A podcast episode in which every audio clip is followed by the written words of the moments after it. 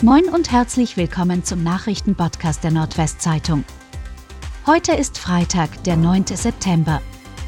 Und das sind die regionalen Themen.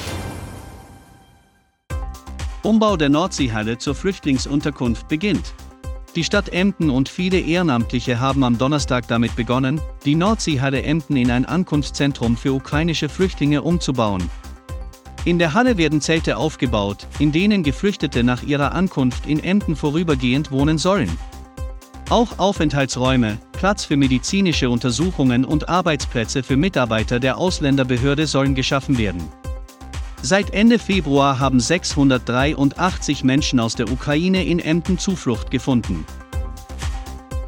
Einschränkungen für Kunden der Oldenburger Volksbank. Weil die Raiffeisenbank und die Volksbank zur Oldenburger Volksbank fusionieren, müssen sich Kunden am 9. und 10. September auf Einschränkungen einstellen. Das Online-Banking und die Geldautomaten in der Stadt werden zeitweise nicht nutzbar sein, teilte die Bank mit. Mitarbeiter werden nicht erreichbar sein, weder per Telefon noch persönlich in den Filialen. Grund ist, dass die IT-Systeme der fusionierenden Banken an diesen Tagen zusammengeführt werden. Viele Arztpraxen bleiben am Freitag geschlossen. Weil die Kassenärztliche Vereinigung Ärzte und Ärztinnen zu einer Sonderversammlung nach Berlin ruft, könnten am Freitag auch im Nordwesten viele Arztpraxen geschlossen bleiben. Bei der Sonderversammlung wollen die Mitglieder der Vereinigung über die Pläne des Gesundheitsministers Karl Lauterbach sprechen. Lauterbach will die Neupatientenregelung abschaffen.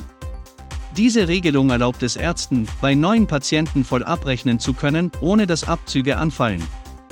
Die Kassenärztliche Bundesvereinigung kritisiert den Bundesgesundheitsminister für diesen Schritt. Die Regelung habe vielen Praxen ermöglicht, neues Personal einzustellen und mehr Termine anzubieten.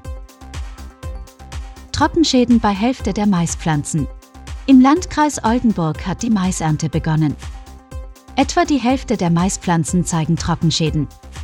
Das teilte Detlef Kreie, der Vorsitzende des Kreisvolkverbandes Oldenburg, mit. Landwirte in der Region rechnen mit Ertragseinbußen im Vergleich zum Vorjahr zwischen 20 und 30 Prozent. Die Landwirte haben mit der Ernte früher als gewöhnlich begonnen. Wegen der vielen Sonnenstunden seien die Pflanzen schneller abgereift, teilten sie mit. Telefonbetrüger bringt Seniorin um mehrere tausend Euro. Ein vermeintlicher Staatsanwalt hat eine Seniorin aus Brake mit einem sogenannten Schockanruf hinters Licht geführt und sie um mehrere tausend Euro gebracht.